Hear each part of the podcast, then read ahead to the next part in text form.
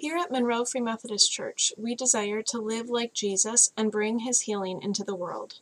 We are learning what this looks like through the rhythms of the liturgical church year and with practical disciplines that arrange our lives for spiritual transformation. During this season of ordinary time, our intention is putting feet to our faith, extending the peace and love of Christ to others. One simple way we can extend the peace and love of Christ to other people is by practicing the art of asking questions. Mary Schaller and John Crilly wrote a book called The Nine Arts of Spiritual Conversations. One of these nine arts is asking questions.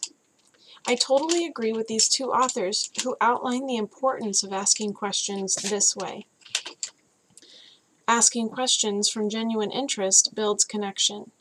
Connection builds trust. Trust is the bridge that can bear the weight of truth. Jesus himself asked a lot of questions throughout the four Gospels. His questions served a lot of purposes, but the most central was to establish a meaningful connection which could become a transforming relationship.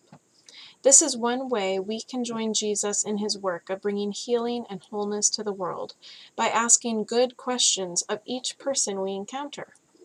So let's start with each other. This week, as you go about your regularly scheduled life, be intentional to ask meaningful questions. Maybe have a little competition with yourself and see how well you can get to know someone, maybe someone you already know, today by asking questions like these Where are you from? Let them tell you about their history or a transition. Where are you at now? How did you get from here to there? What brings you here today? What type of principles are important to them? What do they believe about life?